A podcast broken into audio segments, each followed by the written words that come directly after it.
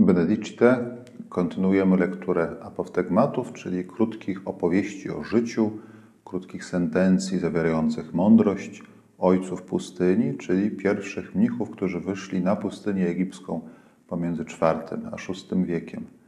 Czytamy apoftegmaty Abba Poimena, e, dziś e, krótki apoftegmat mówiący o tym, co w życiu istotne. Abba Pojmen powiedział także, iż człowiekowi pokora i bojaźń Boża tak są potrzebne jak tchnienie, które wchodzi przez jego nozdrza. Zanim zajmiemy się omówieniem tego, czym są pokora i bojaźń Boża, e, przypomnijmy, że analogiczny tekst, jednakże odnoszący się do modlitwy, e, napisał e, święty Grzegorz Nazjanzu, kiedy mówił w jednej ze swoich homilii, że dla człowieka bardziej naturalne jest modlić się niż oddychać. Tutaj Pojmen porównuje do oddychania pokorę i bojaźń Bożą.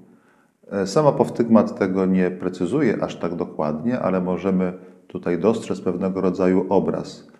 Pokora jak wdech, bojaźń Boża jak wydech.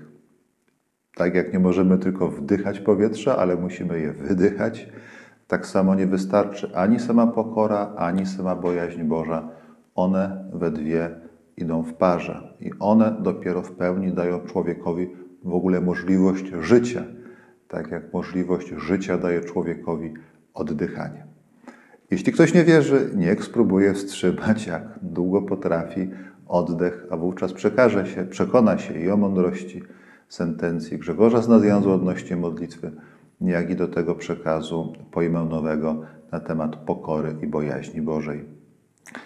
Czym pokora i bojaźń Boża są według Pojmena, z tego tekstu nie wynika. Możemy spojrzeć w sposób szerszy, sięgając po literaturę monastyczną, w której wynika dość jednoznacznie, że pokora jest uznaniem prawdy o sobie i o Bogu.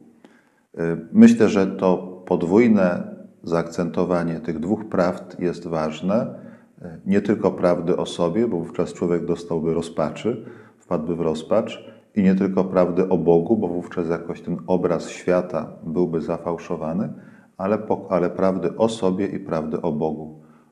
Bogu, który jest miłosierny, jest stwórcą, troszczy się o swoje stworzenie, który daje swego syna za życie świata, a zatem wielka miłość i wielkie miłosierdzie i prawdy o sobie, wielkich naszych pragnieniach, wielkich naszych słabościach, upadkach, powrotach, czyli tej całej sinusoidzie życia, którą znamy aż zbyt dobrze.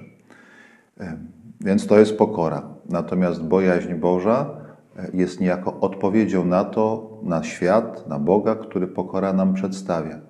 Bojaźń w języku ojców jest wyrazem, stopniem najwyższej miłości, jaką człowiek może okazać Bogu, najwyższym szacunkiem. Ona nie ma nic wspólnego ze strachem.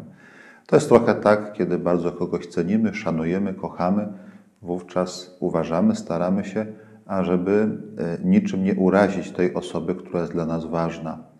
E, I w taki sposób można pojmować Bożą bojaźń, jako taki najwyższy stopień szacunku, rewerencji, jaki okazujemy naszemu Stwórcy.